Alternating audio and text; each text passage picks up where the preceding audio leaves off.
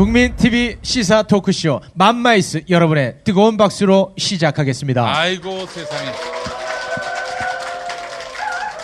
네 반갑습니다. 맘마이스의 최욱입니다. 안녕하십니까 김용민입니다. 반갑습니다. 네, 고맙습니다. 아, 예. 아, 오늘도 정영재 씨가 어디 갔습니까? 네 오늘도 이제 단출하게 예. 저희가 또 두 명만 인사를 드리게 되는데요. 네. 아 오늘은 도대체가 어디 갔는지 알 길이 없습니다. 어. 네. 지난번에는 아주 황급하게 바람 피러 갔는데. 그러니까 저한테 오늘 이제 아내가 네. 좀 아파서 오늘 못 올 것 같다고 했는데 네. 아내한테 우리 남편 찾아달라고 연락이 왔습니다. 네. 저 도대체 찾을 길이 없다고. 예, 예. 아 도대체 어떤 아내를 얘기하는 건지 아. 여러분께 퀴즈로 드려야 될 것 같습니다. 네. 그래, 정영진이 어? 안 나오면 이렇게 되는 거야. 어? 안 나오면 너만 손해야. 그러니까 반드시 앞으로 MC 네. 예, 본분을 잊지 마시기 바라겠습니다. 네. 여러분의 사랑으로 성장하고 있는 미궁 대장사랑에서 미궁 유산균 사랑을 출시했습니다. 아유 미궁 대장사랑의 에, 자매품 미궁 소장사랑이면 참 좋겠지만 미궁 유산균 사랑입니다 웃음이 나시네 근데 지난번 딴 방송 가서 써먹었는데 다스베이다라고 예 그러니까 또 웃으니까 너무 기분이 좋네요 저런 사람들이 김용민 씨를 망치고 있어요. 아, 더럽게 재미없는데. 네. 예 자 미궁 유산균 사랑 이게 말이죠 제 아들이 이걸 먹고 아, 또 먹었어? 제 아들이 이걸 먹고 말이죠 어마어마한 똥이 나오기 시작했습니다 네. 그래요. 아, 더부룩한 사람, 장이 민감한 사람 이런 분들께 유산균을 에, 권해드리는데요. 음. 이번에 새로 출시한 미궁 유산균 사랑으로 내 몸을 사랑으로 실천하시기 바라겠습니다. 어 출시 기념으로 한 개를 구입하면 다른 유산균을 무료로 드리는 예, 하나를 구입하시면 다른 유산균을 하나를 더 드리는 음. 원 플러스 원 행사를 연말까지 진행하니까요. 연말까지, 예. 이 기회를 꼭 잡으시기 바라겠습니다.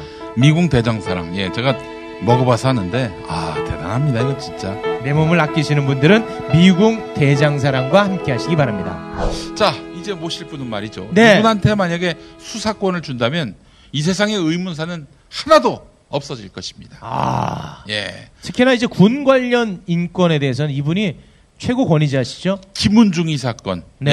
예, 이분 이분만한 그 확실한 그 어떤 데이터가 있는 분이 없어요. 그리고 무엇보다도 장준하 선생 의문사 네. 이 사건과 관련해서는 가장 권위 있는 그런 어, 이 조사관이다 해도 네. 과언이 아닙니다. 실제로 어, 김대중 노무현 정부에서 의문사 관련한 그런 기구에서 어, 조사관으로 활동하셨던 분이고요. 예. 네.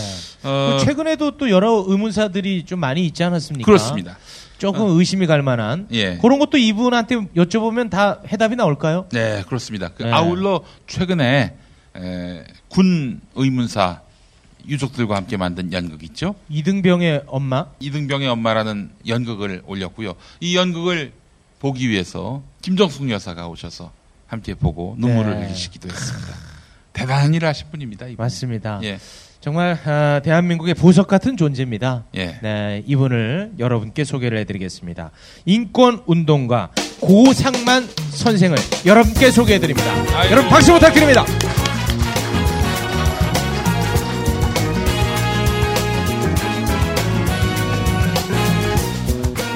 우리 고상만 예. 전 개인적으로 이제 형님이라고 부릅니다만은 아, 정말 많은 일을 하셨습니다 그동안 아, 일생을 한마디로 얘기해서 어, 남을 위해서 사신 분이다 아. 해도 과언이 아닙니다. 아, 뭐 그건 아니고요. 본인을 위해서 살았습니까? 어, 오늘 이렇게 어, 제가 평상시에 참 예, 존경하던 우리 최욱 선생님을 네? 음. 저를 존경해요. 아, 그렇죠. 살면서 처음 봤네. 이 방송을 나오기 위해서 최욱 선생님을 이렇게 검색해 보니까 더 존경하는 마음이 커졌습니다. 제가. 예. 그 아이가 예, 우리 어, 우리 김영민 PD님하고 이렇게 네. 같은 방송에서. 어, 한번 어, 이렇게 또 뵙게 돼서 아이고 아, 진심으로 영광으로 생각합니다. 감사합니다. 네. 우리 고상만 선배는 뭐 앞서 말씀드렸습니다만은 장준하 선생 의문사 사건 그리고 김은중이 의문사 사건 대표적인 게 그러하고요.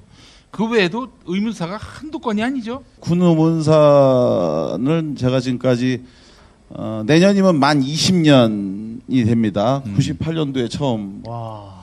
이제 판문점 김은중이 사건을 이제 하면서 약 500여 군 유족 분들을 만나서 네. 음, 그래서 지금까지 뭐 다양한 사건들 또 대통령 소속 의문사 진상규명위원회에서 제가 1기 및 2기 활동을 했었기 때문에 음. 어, 여러 이제 군 의문사 사건도 했고요. 또 제가 개인적으로 참 복받은 사람이다 이런 생각을 갖고 있어요. 음. 대한민국에서 멀쩡한 정신을 갖고 있는 사람이라면 누구나 이 독재와 친일 문제에 대해서 다들 관심을 갖고 계시잖아요. 음. 네. 근데 저는 또 어, 운이 좋게도 또 2006년부터 10년까지는 대통령 소속 친일 반민족 행위자 재산조사위원회에서 음. 조사관으로 일을 하면서요. 어, 지금까지 아마 어, 친일파 후손을 음. 어, 저처럼 많이 본 사람도 또 어. 없을 것 같습니다. 아, 예. 네. 야. 그 친일 반민족 행위자 이 후손분들을 보면서 저는 뭐 연자제 조상이 그 선조가 친일 반민족 행위자라고 해서 무조건 그 후손에 대해서 같은 잣대를 적용해 갖고 그들을 비판하거나 비난하는 건 옳지 않다고 생각하거든요. 음. 그런데 유감스럽게도 제가 만나고 경험했던 분들은 어 이런 생각을 하겠어요. 어아 우리나라에 여전히 어, 친일의 이 잔재는 끝나지 않았다. 아. 이런 생각을 했죠. 예. 그러니까 누구도 음. 친일 그 반민족 행위를 했던 조상에 대해서 네. 반성하는 사람들을 어 제가 그 일을 하는 동안 다한 명도 보질 못했습니다. 아, 후손 중에서. 예. 후손 중에서. 그러니까 저희가 통상 친일 반민족 행위자 재산 이거에 대해서 이제 잘 모르는 분들은 또 그런 주장을 합니다. 어 아니 일제 시대 때 그런 행위를 했다고 해갖고 그 후에 어 지금 뭐 50년 60년 반세기가 지났는데 여전히 친일 행적을 이유로 재산을 강제로 국가 환수하는 것이 옳으냐 이런 주장을 하는데요. 잘 몰라서 하시는 말씀이고 예를 들어 우리나라에서 가장 유명한 친일 반민족 행위자 누구인지 우리 체육 선생님 아시나요? 갑자기 그렇게 어려운 걸 또 여쭤. 아 너무 실망스러워. 아 그래도 우리가 이완용 정도는 다 아는 거 아? 이완용인 잘합니다. 아 그렇죠. 네. 저도 사실은 부끄럽지만 이완용 정도 알고 가서 조사를 네네. 시작한 건데 예를 들어 이완용이 일제 시대 때 친일 행적을 어, 대가로 어떤 재산을 취득했는데 네. 당신 이완용 그 뭐 할아버지든 증조 할아버지든 이런 사람의 재산을 이제 국가 기속해 갖고 독립운동가 후손을 위한 재원으로 쓰려고 하는데 만약에 이거에 대해서 이의가 있다면 음. 그러면 어 우리를 찾아와라 그렇게 얘기를 하는데 그러면은 사람들이 찾아오는 거예요. 왜 친일 반민족 행위자 후손을 만나냐면 이 재산을 국가 기속할 테니 2주 안에 다 이의를 제기해라. 그러니까 찾아와서 이의 제기를 하는 거죠. 그런데 그 사람들이 와서 하는 얘기를 보면은 똑같아요. 그 뭐라고 했냐면 우리 할아버지는 친일파가 아니다. 네. 예, 친일파가 아니고 어 일제 시대 때 학교를 지었고 신장로를 만들었고 저수지를 만들어서 음. 그래가지고 농민들 이런 사람들 농사 짓고 후학을 가르치고 뭐 이런 얘기를 하는데 음. 간결하게 얘기하면 그때 당시에 친일파들 대부분 땅을 갖고 있잖아요. 네. 대주주잖아요. 음. 대주주니까 농사 지으려면 뭐가 필요합니까? 물이 필요한 거예요. 음. 그래서 그 농사를 짓기 위해서 저수지를 만드는데 그 저수지를 만드는데 소작인들을 동원해 갖고 그 저수지를 만든 후에 정작 그게 다 만들어지고 나면 또 자기네 농사 짓는 데 쓰는 물인데도 불구하고 그걸 수세라고 해서 물세금을 받아서 그걸로 돈을 또 착취했었고 자 신장로는 왜 만들었느냐 그렇게 생산된 쌀을 일본에다가 우리는 수탈당한 거고 친일파들은 수출했다고 얘기하는 거죠. 이게 이제 국정 역사 교과서에 나오는 그 바로 그 얘기인데 바로 그 쌀을 일본으로 보내기 위해서는 차가 쌀을 싣고 나가야 될 거 아닙니까? 그렇죠. 그러니까 신장로를 닦은 거예요. 음. 다른 이유가 없고. 그리고 세 번째 학교는 일제 시대 때도 무조건 돈만 있다고 존경을 받거나 사회적 성공을 할 수 있는 게 아니었거든요.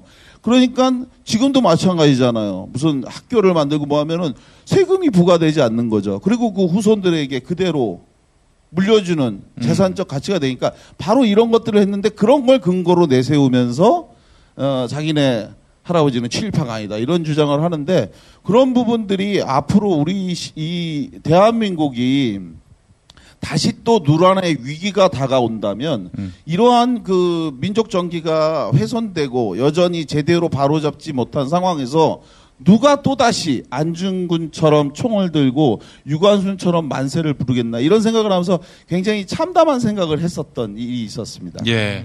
아니 뭐 워낙 관념론적인 얘기도 굉장히 중요하지만은 네. 실질적인 얘기를 한번 좀 해봤으면 좋겠는데 예.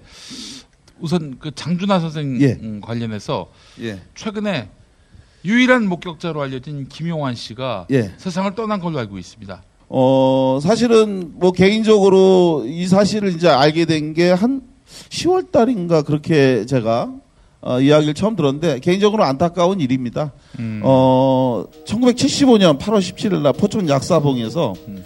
장준하 선생님이 숨진 채 발견이 됐는데 그때 당시에 장준하 선생님이 어, 실족 추락사한 걸로 세상에 알려졌거든요. 네. 그런데 이렇게 된 데는 딱 한 사람의 딱 한 사람의 유일한 증언이 장준하 선생님이 지금까지 실족 추락사한 걸로 알려지게 된 결정적 계기가 됐거든요. 음. 그것은 바로 당시에 사건 당시에 함께 어, 산에 올라갔다가 장 선생님이 소나무 가지를 잡고 뛰어내렸는데 그게 휘면서 실족 추락사했다고 주장을 해온 어, 김용환이라는 사람의 증언 때문이었는데 네. 그런데 이제 제가 이 사건을 2002년도에 처음 맡고 나서 그리고 나서 김용환 씨를 20번 이상 만났어요. 그래가지고 조사도 하고 이야기도 들었는데 결론적으로 말씀드리면 김용환 씨가 주장해왔던 실족 추락사라는 주장은 사실이 아닌 걸로 판단을 했고요. 음. 그리고 그동안 이분이 주장해왔던 산 위에 뭐 등산을 하고 뭐 내려오는 과정에서 실족 추락사하고 뭐 이런 부분들에 대한 것이 어 완 그 완전히 허구다 음. 이런 부분에 대한 판단은 저만이 내린 것이 아니라 당시에 서도냥이라고 하는 이 사건을 수사했던 의정부 지청의 검사도 당시 그 산을 산에 등산을 하지 않았다고 하는 것에 대해서는 어 당시에도 이미 확인했던 내용이거든요. 음. 근데 이제 그분이 어 생전에 어 장준하 선생의 사망에 대해서 진실을 밝힐 것을 어 굉장히 많은 방법으로 많은 분들이 이제 노력을 했거든요. 예. 근데 끝내 어, 진실을 밝히지 않고 지난 9월에 어, 사망을 하셨어요. 음. 김용환 씨가요. 예, 네. 사망을 했는데 이 사실을 저한테 알려준 사람이 누구냐면 예. 어, 많은 분들 기억하시겠지만 그 백범 김구 선생님을 정의봉으로 응징한 사람. 아. 예, 그래요. 아시나요? 그 아, 기억하세요? 저는 알고 있습니다. 예. 저는 누군가요? 알려드리기는 싫습니다. 예. 갑자기 이름이 가물가물해. 깜짝 놀랐습니다. 아시는 줄 알고. 우리 박기서 선생님이라는 아, 그렇죠. 분이죠. 박기서 선생님. 예, 박기서 선생님이 그 백범 김구 선생님을 그 암살한 안두이가 음. 자기 천수를 다 누리고 죽는 것은 정의에 올바르지 않다. 네. 그래서 응징을 하셨는데 아 이분이 어 거기까지 하셨으면 참 좋았는데 그 후에 어, 석방되고 이제 김대중 정부가 들어서서 특사로 이제 나오셨어요. 그리고 나서 그 후에 저하고 이제 알게 돼서 인연을 맺게 됐는데 이분이 한 2, 3년 전쯤인가 어떤 사람이 저한테 연락이 온 거예요. 음. 어 지금 유튜브에 고상만 선생과 관련해서 아주 중요한 내용이 지금 올라와서 음. 지금 큰 화제가 됐다는 거예요. 어. 그래서 아니 난 모르는 내용인데 이게 뭐냐 그랬더니 하신 말씀이 그 장준하 선생님을 그 유일한 목격자를 주장했던 자처했던 김용환 씨 집에 박기서 선생님이 찾아갔다는 거예요. 오. 예. 찾아갔다는 거예요. 그래서 제가 사실은 그 순간 탁 머리에 떠오른 게 뭐냐면 박기서 선생님이 그 전부터 저한테 바로 그 김용환 씨 집을 주소를 좀 알려달라고 저한테 계속 몇 번을 얘기했길래 어. 선생님 이러시면 안 됩니다. 한 번은 우국 이게 어. 어 그럴 수 있는 일인데 음. 두번 또 그러시고 어. 또 만약에 그런 문제가 생기면 정말 큰일 날 수 있으니 절대 하지 말라고 그러는데 아, 어떻게 이분이 주소를 알고 네. 거길 찾아가신 거예요. 그냥 제가 유튜브를 딱 열어보는 순간 아이 박기 선생님이 바로 그 김용환 씨 집에 찾아가갖고 아. 그리고 나서 다짜고짜 그분의 따기를 후려친 거예요. 그, 그러- 김- 그러면서- 김용환 씨의 딱이요? 예. 따기를 딱 보여준 그 거예요. 영상으로 있어요. 지금도 유튜브에 나오거든요. 어. 그래서 네. 그래 그러면서 딱 때리면서 뭐라고 그랬냐면 네. 당신이 장준하 선생님을 죽였지 이랬어요. 오. 장준하 선생을 왜 죽였냐고! 죽였다고 죽였으면 얘기를 하라고! 당신이 아. 뭔데 그래요? 고발을 해요. 잘하니. 근데 거기서 제가 심장이 멎어버린 줄 알았어요. 음. 고상만 조사관이 그랬다고 그랬어 이런 거. 제가 심장이 멎어버린. 제가 당신은 그렇게 예, 내가 고상만 씨를 내가 만나가지고 얘기를 어? 마- 고상만이? 예. 어이 그, 그 새끼 그 새끼 일로 오라고 그래. 바로 전화해갖고 선생님 제가 언제 그런 얘기를 했냐고 어? 그분의 주장이 사실이 아니라고 그랬지 그러니까 연상이 되시는 것 같아요 저는 단 한 번도 김용환 씨 김용환 씨가 죽였다라고 하죠 왜냐하면 그때 그 상황은 한 사람이 할 수 있는 범행이라고 전 보지 않거든요 아. 한 사람이 이렇게 이렇게 할 수 있는 게 아니라 아주 힘이 센 두 사람 이상의 누군가가 있어야지만이 음. 사건 현장으로 장준하 선생님을 갖다 놓을 수 있는 상황이기 때문에 그래가지고 이제 저는 어 그런 얘기했는데 바로 이번에 김용환 씨의 사망 사실을 알려준 분도 바로 그 박기서 선생님입니다. 어, 어떻게 하셨을까요? 어 장준하 선생님을 그렇게 해서 가서 때려갖고 아자 김용환 선생을 가서 이렇게. 때려갖고 네. 김용환 씨가 고소를 했어요. 아. 그 고소를 했는데 음. 그래가지고 이제 다시 이제 어떻게 좀 합의를 보려고 어떻게 한번 다시 가셨나 봐요. 아. 찾아가서 이제 김용환 씨에게 진실을 말해라. 네. 당신이 어. 지금이라도 진실을 얘기하는 것이 어, 역사 정의에 죄가 되지 않는 거다. 이렇게 자기가 자기는 사실 김용환 씨를 미워하는 마음이 있기보다 진실을 얘기함으로써 더 이상 죄를 짓지 말라고 하는 거를 이렇게 촉구하고 싶었다는 네. 거예요. 그런데 갔더니 음. 김용환 씨 집 뒤편에 음. 뭐, 그 전에 갔을 때 안 보였던 묘가 있어서 가 보니까 바로 그게 김용환 씨의 묘였, 묘로, 그러니까 아. 묘였다고. 그러면서 이제 저한테 연락을 해 주셔서 아. 그래서 이제 확인을 하게 된 겁니다. 아, 아닌데 가면은 아닐까요? 혹시? 그리고 나서 이제 내려왔는데 네. 어, 김용환 씨의 그 부인을 네. 바로 이제 만나게 됐는데 네. 그 부인을 통해서도 이제 다시 한번 어, 사실을 확인하게 됐는데 개인적으로는 너무 안타까운 부분이 많이 있고 안타까운데 근데 사실은 또 이렇습니다. 어, 안타깝게도 며칠 전에 국회에서 진실 화해를 위한 과거사 정리위원회 2기 출범 네. 새로운 법 제정을 통해서 그때 미진하게 정리됐던 부분들을 마저 어, 하려고 하는 부분에 이 법이 지금 계류됐어요. 예. 음. 국민의당하고 민주당은 찬성을 했는데 네. 자유당이 끝까지 반대를 해서 일단 법안이 어, 미뤄졌답니다. 음. 어, 그런 상황에서 이 장준하 선생님의 진실을 다시 바로잡, 이, 밝히려면 이 법이 반드시 다시 만들어져야 되는데 그런 측면에서 이제 김용환 씨가 이제, 어, 돌아가셔갖고 아. 어, 진실을 밝히는 게 어렵지 않을까 이렇게 우려하시는 분들이 있는데 이 방송을 통해서 제가 분명히 말씀을 드리면 어, 전혀 걱정하시지 않아도 됩니다. 예, 어, 왜요? 2012년도에 예. 어, 8월 1일 날 장준하 선생님의 외부 과격근이 세상에 드러났지 않습니까? 아, 그저 유골. 예. 예.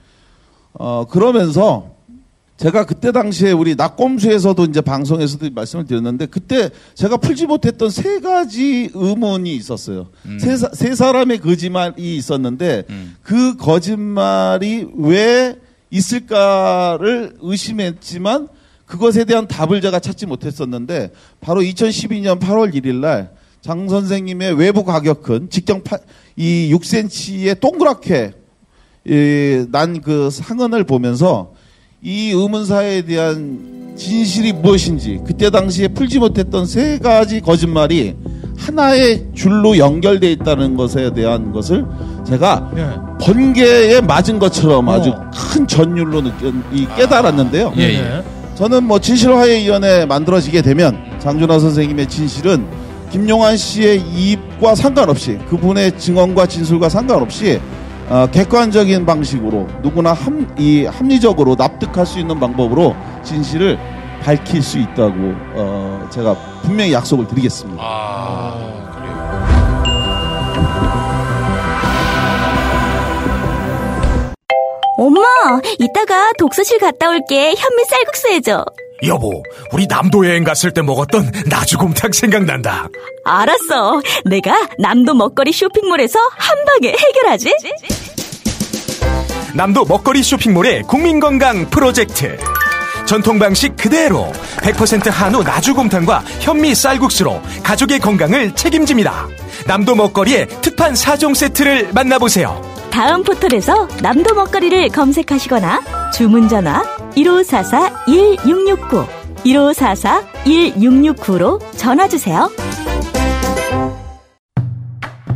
나라 살림이 어려워 고난을 겪는 서민들의 안정된 금융 생활을 지원하기 위해 서민금융진흥원이 바람처럼 나타났다.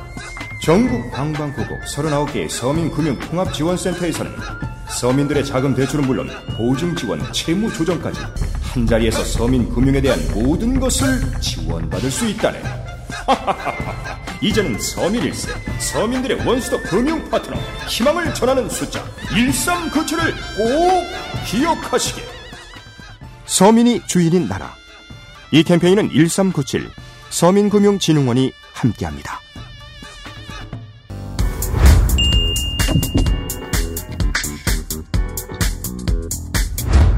골반이 바로 서야 건강도 아름다운 간편하고 확실한 골반 교정 속옷 바디로직 소개해드리겠습니다. 네, 골반이 삐딱하면 허리 통증, 골반 통증 등 각종 통증을 유발시키는데요. 네. 이런 것들을 한 방에 해소할 수 있는 특허 기술이 나왔습니다. 네. 토크 밴드가 예. 입체적인 탄력과 회전력으로 틀어진 골반을 바로 잡아 드립니다. 단지 바디로직을 입기만 해도 이런 놀라운 효과가 여러분들께 펼쳐지게 될 것입니다. 어, 포털에서 바디로직을 검색하시면 가장 좋겠고요. 031-345-4550 031-345-4550으로 전화 주시고요. 바디로직의 효과를 못 느끼셨다면 100% 환불해 드린다고 합니다. 네, 그만큼 자신이 있다는 거니까요. 네. 속는 셈 치고 전화 한번 해보시면 어떨까 싶습니다. 속는 셈 치고 3인 안 됩니까? 그러니까요. 예. 네, 전화만 하면 안 되지. 그렇죠. 예. 그냥 속으시기 바라겠습니다. 지금 뭐 이렇게 덧붙일 말씀은 없으시고요. 덧붙일 게 뭐가 있을까요? 지금? 강력하게 의심되는 네. 그 범행 주체. 예. 이게 이제 제가 예. 어, 곧 조사위원회가 만들어지게 되면 그러면은 거기서 이제 또 시작을 해야 될 부분이 있어요. 그래서 지금 여기서 말씀을 드리면 조사위원회가 그 부분을 탄핵하는 방식으로 조사하는 방법 외에는 달리 방법이 없어요. 그리고 음. 또 그렇게 되면 또 저쪽에서도 또 가만히 있겠습니까? 네. 그 자료를 이렇게 이렇게 하겠죠. 한 가지 음, 뭐 오늘 이 방송에 나와서 우리 PD님께서 음. 어디 가서 얘기하지 않은 거 좀 한두 가지는 좀 얘기를 좀 해주셨으면 좋겠다고 네. 하시더라고요. 네. 네. 2002년, 3년, 4년에 이 사건 조사를 할 때, 어, 국가정보원의 문서를 충분히 확보받지 못했다는 것. 그렇죠, 아무래도. 그리고 또한 가지는 보안사령부, 지금의 기무사령부의 문서고의 어, 문서를 저희가 확인하지 못하고 보지 못했다. 이런 이야기 했지 않습니까? 예, 예, 예. 사실은 그때 당시에 저희 의문사 진상규명위원회 조사관과 위원들이 그 기무사령부의 정문에 가서 문을 열어달라고 했는데 당시에 문을 안 열어줬습니다. 노무현 정부 때인데도. 음. 그래가지고 저희가 밤새 거기서 연좌 시위를 했어요. 밤새 앉아갖고 문 열어줄 때까지 연좌 시위를 하고 있었는데 그런데도 그때 당시에 뭐라고 얘기를 했냐면 기무사령부의 고위 관계자가 대한민국이 거꾸로져도 기무사령부의 문서고는 열 수 없다라고 그랬어요. 음. 예. 그래서 끝내 그걸 못 봤는데 사실은 2주 전에 음. 제가 국방부 적폐청산위원회 위원을 현재 하고 있거든요. 네. 대한민국이 거꾸로져도 못 본다고 했던 그 기무사령부 문서고를 네. 들어갔다 왔습니다. 오. 오. 가서 음. 대한민국이 거꾸로져도 보여줄 수 없다고 하는 문서의 일부를 확인하고 왔습니다. 이야. 의미 있는 내용이 좀 있었습니까? 여기까지 아. 자, 나머지는 예, 이 조사위원회가 만들어지고 나서 그리고 거기서 예, 이야기가 될 거고요. 아, 아마 조만간에 그러면은 네. 괄목할 무언가를 잡았다.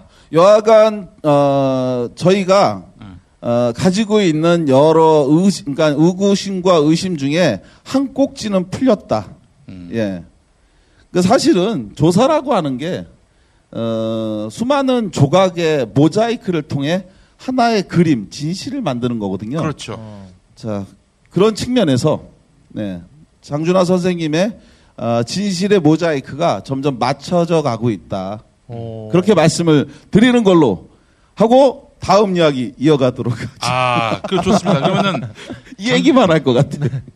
장준하 선생님 죽음의 비밀과 관련해서 예. 장준하 선생의 의문이 완전히 풀리는 걸 100이라고 하면은 과거엔 몇이었고 이번 계기를 통해 몇으로 올라갔다.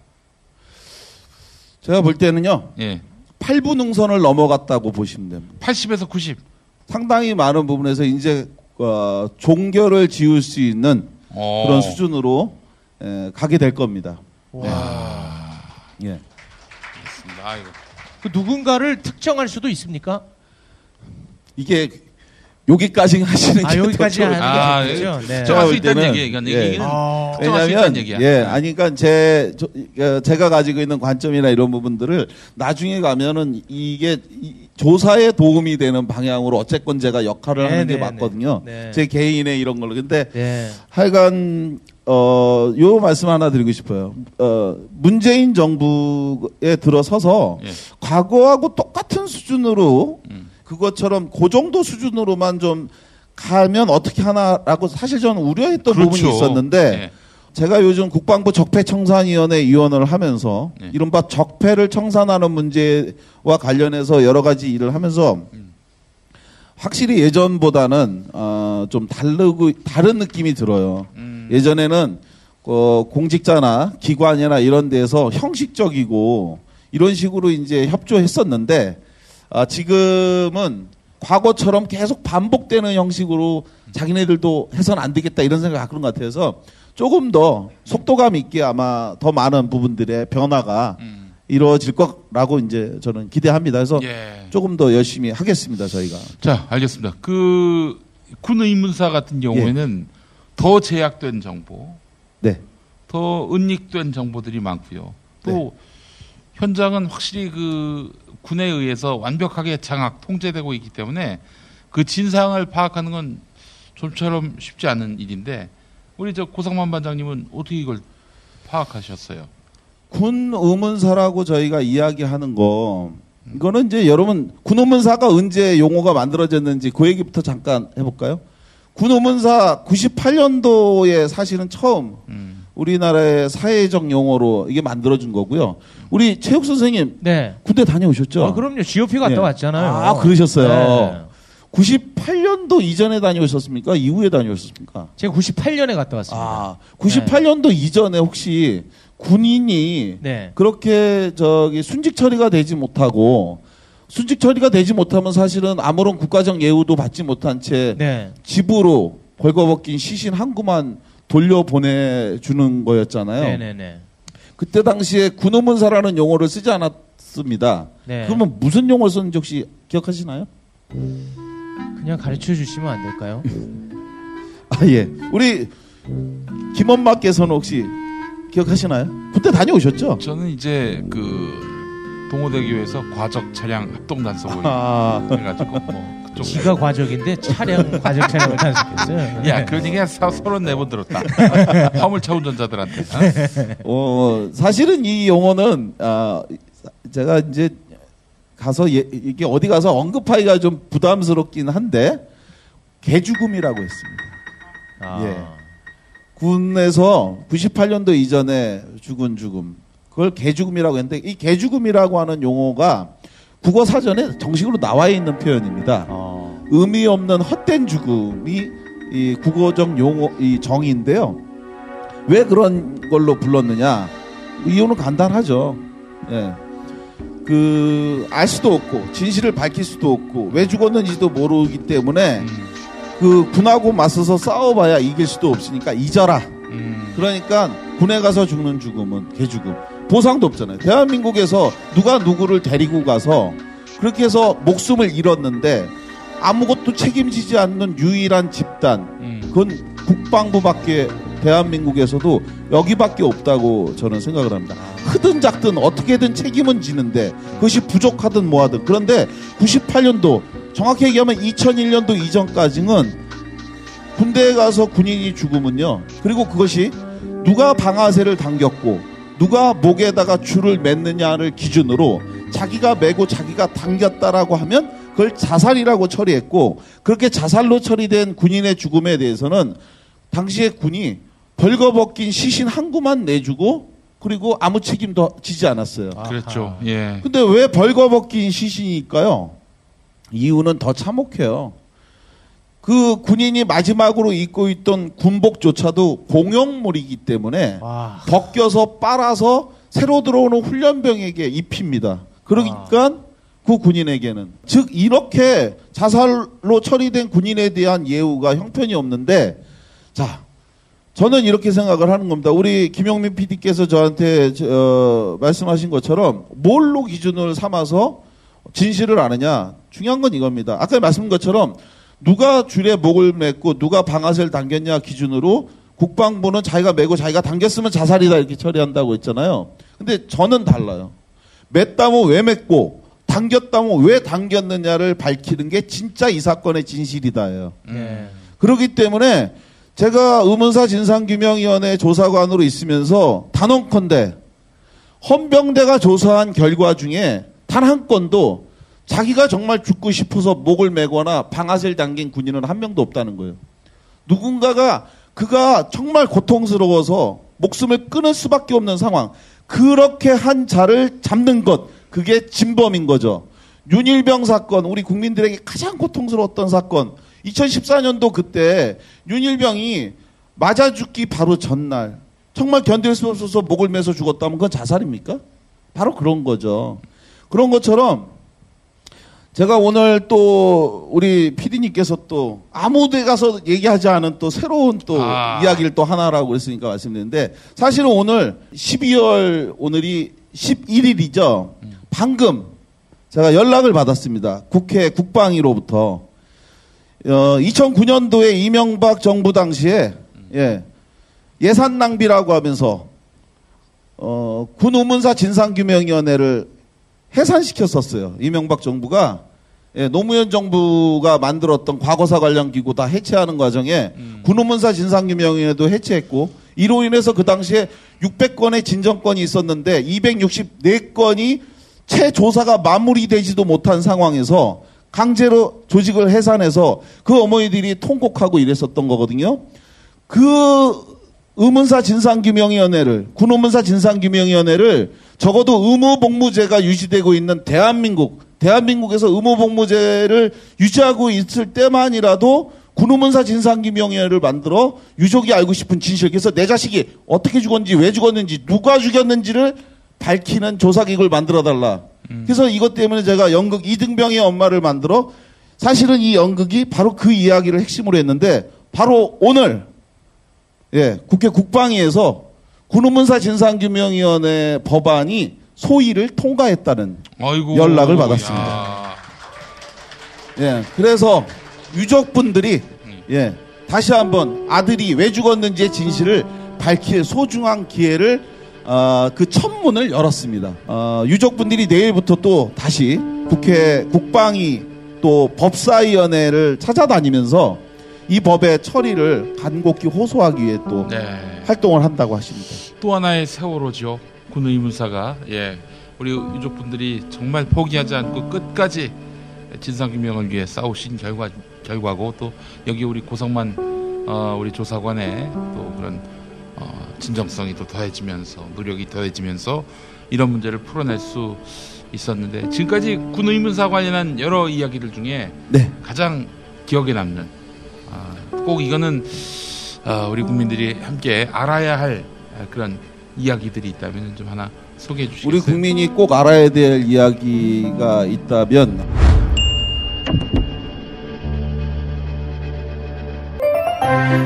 나 이번에 리모델링 했어. 집 리모델링? 아니, 보험 리모델링. 몰랐던 보장은 쉽게 설명해주고, 불필요한 건 줄여서 보험료 다이어트도 해주고, 부족했던 부분은 빈틈없이 채워줘서 올본의 턱 좀 톡톡히 받지. 나도 지금 바로 신청해야겠다. 1670-7639로 전화해봐. 최고의 전문가가 1대1로 무료 상담해줄 거야. 올바른 보험 올보넷으로 바로 전화해야지. 겨울철 최고의 별미 죽도락 과메기를 소개합니다.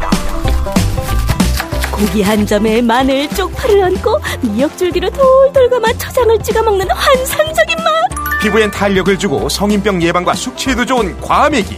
포항 구룡포 덕장에서 천연 동결 건조 방법으로 말려 비린 맛을 달콤함으로 숙성시켜 꼬들꼬들 맛깔나는 최고의 과메기입니다. 포털에서 죽도락을 검색하시거나 054-255-2588 054-255-2588로 문의주세요. 총알 배송해드립니다.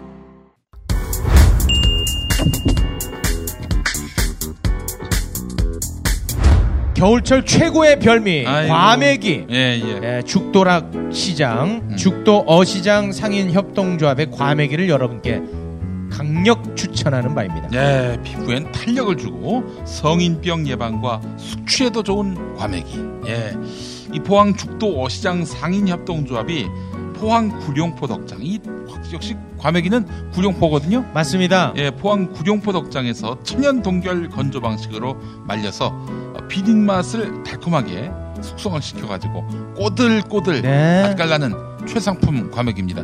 자, 청정 동해안의 1등 먹거리 안심 주문 전화는 010-9896-8282 010-9896-8282 전화를 통해서 또는 문자로 아니면 죽도락으로 네이버에서 검색하시거나 카톡으로 문의해 주시면은 총알 배송해 드립니다. 네, 제가 먹어봐서 아는데요. 소개하면서 자꾸만 침이 고이네요. 네. 정말 정말 맛있는 죽도락 시장 과메기였습니다. 우리 국민이 꼭 알아야 될 이야기가 있다면 하- 첫 번째 한 가지는 이런 겁니다. 연극 이등병의 엄마를 만들어서 그 힘이 바로 어, 지금 국방부 적폐청산위원회의 군 의문사를 의제로 해서 다뤄지는데 자, 또 세 번째 또 새로운 사실을 또 음. 이거는 사실은 이번 주 목요일 날 공식적으로 발표될 얘기인데 사실은 저는 지금까지 98년도에 처음 이 군의문사와 관련한 일을 하면서 이런 주장을 했어요. 의무 복무 중 사망한 군인은 국가 책임입니다. 음. 국가가 예, 국민에게 의무가 있다면 국가에게도 의무를 다하는 군인이 사망할 경우 그 죽음이 무엇이든 책임져야 됩니다. 이 이야기를 했거든요. 이 이야기를 했더니 98년도 당시에 20년 만 20년 전쯤에는 저보고 미친놈이라고 그랬어요. 아니 군대가 어떻게 자살한 사람을 책임지냐고. 대놓고 미친놈이라고 그랬고 제 실제로 그때 국방부 모 대령한테 그거 갖고 토론회 나오라니까 천주교 인권위원회 당시 제가 있었, 있었는데 그렇게 할 일이 없냐고 정신 좀 차리라는 얘기도 들었어요. 한 10년 전쯤에는 미친놈이라는 말까지는 하지 않았지만 근데 그건 너무 좀 무리한 얘기 아니냐고 그랬는데요. 이라고 혹시 하지 않았습니까? 아이, 그 속으로 다 했죠. 다 했죠. 그런데 이번에 제가 국방부 적폐청산위원회에 지난 9월서부터 시작을 해갖고 어, 지난주에 권고를 거쳐서 그래서 그것이 내부 합의를 통해 대한민국 국방부는 오늘부터 의무복무 중 사망한 군인은 기본적으로 순직 안장하겠다는 것을 오, 약속합니다. 이야. 이 발언을 이 약속을 공식적으로 합니다. 에, 저는 이러한 모든 기적을 만들어낸 힘이 바로 연극 이등병의 엄마의 덕분인데 음. 이 얘기를 왜 장황하게 하냐면요. 이 연극을 만드는데 우리 김용민 PD가 굉장히 많은 후원금을 예, 무지, 그냥 무지하게 많이 보내셨어요. 그래가지고 제가 무역 분이나 된다고 그 그래가지고 아니 이걸 제가 전화까지 했어요. 아니 보내줬는데 왜 보내냐니까 아 형님 제가 돈이 생기는 대로 계속 보낼 생각입니다 이런 얘기를 했는데 이 얘기를 제가 김영민 브리핑에서도 했더니 편집을 해갖고 지웠더라고요. 왜 이 말씀을 드리냐면 정말 이런 김영민 PD 같은 2,800여 후원자분들의 덕분으로 연극을 만들었고 그 연극의 힘으로 이러한 기적이 만들어졌는데 그 기적이 2018년에도 계속 이어질 겁니다. 아, 그 연극의 주요 내용을 좀 소개해 주신다면 연- 실화를 바탕으로 하셨을 거 아니에요? 연극은 이제 시- 제가 지금까지 만났던 500여 군 유족분들이요. 그분들의 사연 하나하나를 사실은 다 모자이크 해 갖고 딱히 한 사람의 이야기가 아니라 우리 모두의 이야기인데 마찬가지로 여기 계신 모든 분들의 이야기이기도 해요. 이런 겁니다. 제가 지금까지 500여 군 유족을 만났는데 그분들에게 하나는 같았고 하나는 달랐어요. 다른 하나는 살아온 동네 이름, 아버지 이름, 엄마 이름, 뭐 나온 학교 다 틀리죠. 그런데 똑같은 거 하나는 이거였어요. 내가 이 비극의 주인공이 될 줄은 몰랐다요. 아, 누구도 내 자식이 군에 가서 이런 참담한 죽음을 당하고 그래서 내 아들이 내 딸이 이 엄마를 두고 그렇게 죽을 리가 없어요가 타살의 가장 유일하고도 확실한 증거였는데 바로 그 엄마의 이야기로 이 연극은 시작이 됩니다. 어, 아들이 입대를 하는 하기 전날 누구나 다 막 기뻐하죠. 슬퍼하기도 하지만 내 아들이 이만큼 커서 이제 군대 갔구나. 우리 체육 선생님도 군대 갈 때 부모님이 예, 안 오셨어요. 안 오셨죠. 아, 안 오셨구나. 네, 네, 네. 그렇게 해서 이제 훈련소에 딱 들어가는 날 일단의 군 의문사 유족들이 거기서 유인물을 나눠줍니다. 군 의문사를 규명하라. 예. 억울한 죽음의 진실을 규명하라. 그랬더니 이 주인공 엄마가 그걸 딱 보더니 구겨요. 그러고 나서 그 엄마들 앞에서 집어 던져요. 어. 아니 재수 없게 내 아들 입대하는 날 어. 이게 뭐야 재수 없게 그러면서 집어 던지는 거예요. 어. 근데 이걸 욕할 수가 없어요. 모든 사람들이 사실은 맞아. 내 아들 입대하는 날 재수 없게 왜 이런 불행한 자료를 이런 불행한 일을 그 당신네 자식이 뭔가 문제가 있으니까 그렇겠지. 아. 사실은 우리 그렇게 생각해요. 아, 군에서 누가 죽었다고 하고 자살했다고 하면 어머 불쌍해가 아니라 어, 쟤네 집에 뭐가 있나? 애가 정신이 좀 이상한 애인가? 나약한가? 의지가 박약한가? 이렇게 생각하는 게 우리 마음 내면 어딘가에 있는 얘기인데 어.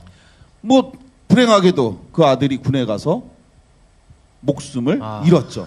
그 진실을 규명하고 밝히는 과정에 그 어머니가 예.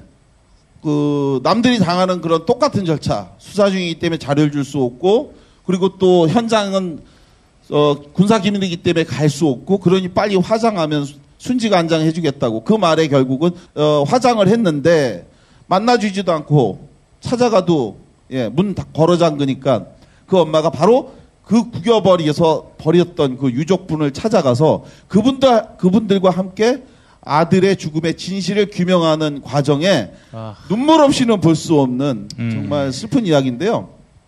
사실은 이제 오늘 이 맘마이스를 통해서 어, 한 가지 제안을 하고 싶은 게 있어요. 예.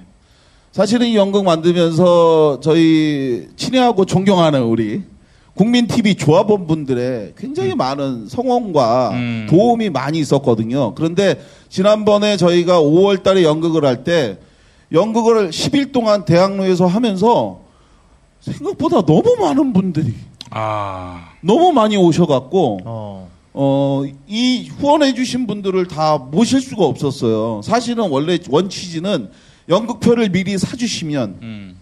제가 연극을 만들어 여러분을 초대하겠습니다 그랬는데 공연을 시작한 지 이틀 만에 나머지 공연 전부가 다 매진이 돼 버렸어요. 아하. 그래가지고 사실은 영부인 김정숙 여사께서 연극을 보러 오셨잖아요. 근데 사실은 그때 여기 기획자가 저한테 전화가 온 거예요. 어, 아침에 네.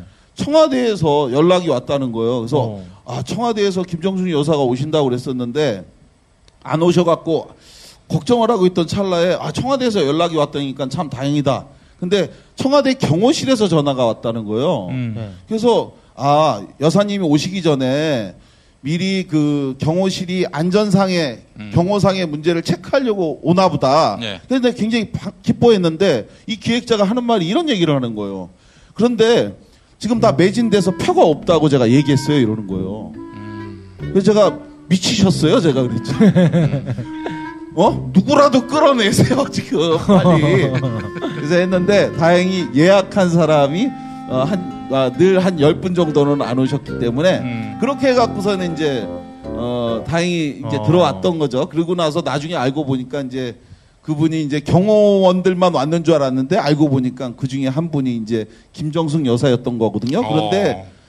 그때 당시에 어, 이만큼 이제 너무 잘 돼갖고 후원해주신 분들을 다 모시질 못해갖고 그래서 이제 제가 고민했던 게 뭐냐면 이거를 영상물로 좀 만들어서 추후에 어. 좀이 후원해주신 분들에게 고마움의 인사로 연극은 안 되지만 연극 영상이라도 보여드려야겠다 이렇게 생각을 했거든요. 그래서 차후에 우리 이 국민 TV 이 카페에서 어, 허락해 주시면 우리 국민 TV 조합원분들을 대상으로 음. 연극 영상 이등병의 엄마를 에, 우리 후원해 주신 조합원과 또 앞으로 또 후원해 줄 예비 조합원들을 위해서 음. 한번 상영회를 가지려고 생각하고 아이고. 있습니다. 야. 국민 카페 오너뿐만 아니라 전국 각지에 에, 이런 그 PPT 시설이 있는 곳이라면은 네. 어 그, 우리 이, 제, 제가 제목을 잘 못해요. 이등병의 엄마 임마. 아 이거 참 엄마 맘마 있어 엄마 아닙니까 네. 엄마.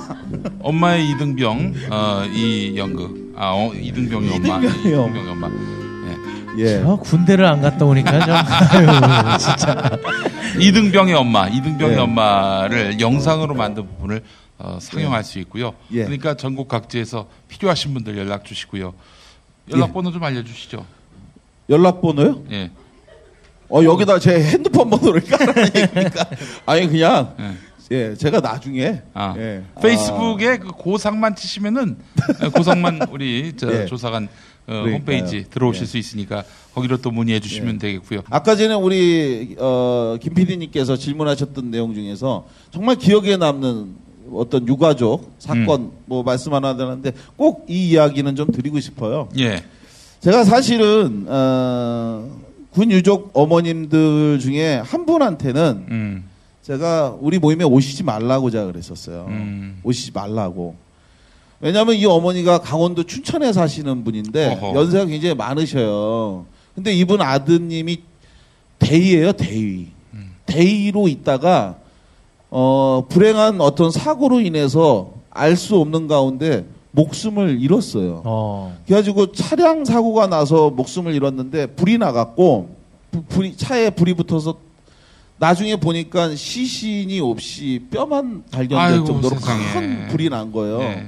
근데 이 어머니는 이 어머니는 자기 아들의 죽음이 왜 왜 그날 아들이 글로 가서 음. 왜 죽었는지에 대한 진실을 알고 싶어 하시고 그리고 똑같아요. 아들이 딱 그 사고가 나니까 장례만 치르면 그러면 순직 처리 해 줄 테니까 빨리 장례 치르라고 해갖고 그래서 장례를 치렀대요. 그러기 위해서 거기서 뼈만 남았지만 절차상 화장터에 가갖고 거기서 다시 뭐 천도가 넘는 온도로 화장을 한 후에 다시 안장을 해야 되는데 안치를 하는데 그때 그 어머니가 너무 충격적인 고통을 겪게 됐대요. 뭐냐면 그 전까지 화장터의 화구로 아들이 들어가기 전까지는 모든 군인들이 끝까지 책임질 것처럼 어머니에게 장례만 치러라 치러라 이러면서 하길래 철석같이 믿었는데 화구로 딱 들어가는 순간 모든 군인들이 그 순간 다 철수를 하더래요. 와. 그래서 그 어머니가 가는 군인을 붙잡고 가시면 어떡하냐고 저희 아들은 어떡하냐고 그러니까 그때 그 어머니가 잊을 수 없는 말을 들었대요. 무슨 얘기를 들었냐면 이제 어머니 이, 이 사람은 어머니 아들이니까 어머니가 이제 알아서 하시라고. 아. 그리고 이제 떠났는데 그 후로 이 어머니가 이 아들의 진상 규명과 명예 회복을 위해서 지금까지 싸우시다가 저를 이제 만나시게 된 거예요. 그런데 저는 의무 복무 중 사망한 군인의 명예 회복과 관련한 일이 더 우선 중요하고 대상도 더 많고 그리고 의무 복무제도 나라에서 이게 더 먼저 가능성이 있다고 생각해서 이걸 집중해야 된다고 생각을 한 거예요. 그래서 이등병의 엄마라고 하는 연극을 만든 거죠. 그런 상황에서 장교 출신 이 대의 어머니가 자꾸 찾아오시는 게 저희가 드릴 수 있는 도움은 없는데 새벽부터 우리가 국회에서 무슨 행사라고 그러면 이 어머니가 제일 먼저 올라오셔갖고 그 새벽 추운데 피켓 들고 농성하시고 싸우고 구호 외치고 이른이 넘으신 분이 이러시니까 제가 너무 마음이 아프고 죄송하기도 해서 어머니 이제 오시지 말라고 어머니 오셔도 저희가 해드릴 게 없고 도와드릴 길이 없으니 오시지 말라고 했는데도 계속 오시는 거예요. 그래서 나중엔 제가 외람된 말씀이지만 화를 냈어요. 그렇게라도 해야 될 것 같아서. 그래서 어머니 아니 오시지 말라는데 왜 자꾸 오시냐니까 그제서야 이 어머니가 저한테 하시는 말씀이 이런 말씀 하시는 거예요. 보좌관님, 제가 이제 그때 국회에 있었을 때니까요. 저도 알아요. 제 아들이 지금 와도 제가 도움을 받을 길이 없다는 걸. 그런데 어머니 왜 자꾸 오시냐고. 그랬더니 어머니가 하신 말씀이 근데 보좌관님이 말씀하셨잖아요. 의무복무 중 군인들이 해결이 되고 그래야 그 다음에 어머니를 도와드릴 수 있으니 오시지 말라고.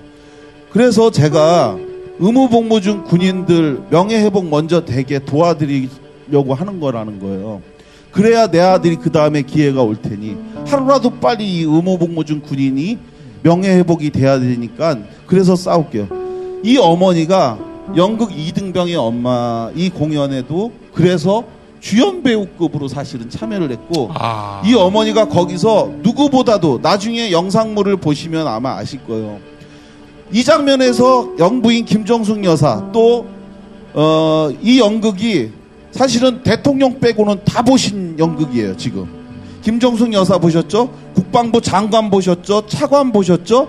그리고 지난 10월 10일 날은 육해공군 참모총장이 계룡대에 이 연극을 정식으로 초청 해서 어. 그래가지고 거기서 영광급 장교 700명이 있는 곳에서 그 연극을 상영 이 공연을 했고 그리고 그 공연을 보고 난 다음에 육해공군 참모총장이 벌떡 일어나서 기립박수를 치니까 뒤에 있던 영광급 장교 700명이 모두 일어나 기립박수를 쳤어요. 어. 그렇게 하면서 이 연극이 공감을 얻을 때 바로 그 어머니가 우리 아들이 죄를 짓고 군대를 간 것도 아닌데 왜 우리 아들이 자살을 하면 아무도 책임을 지지 않나요?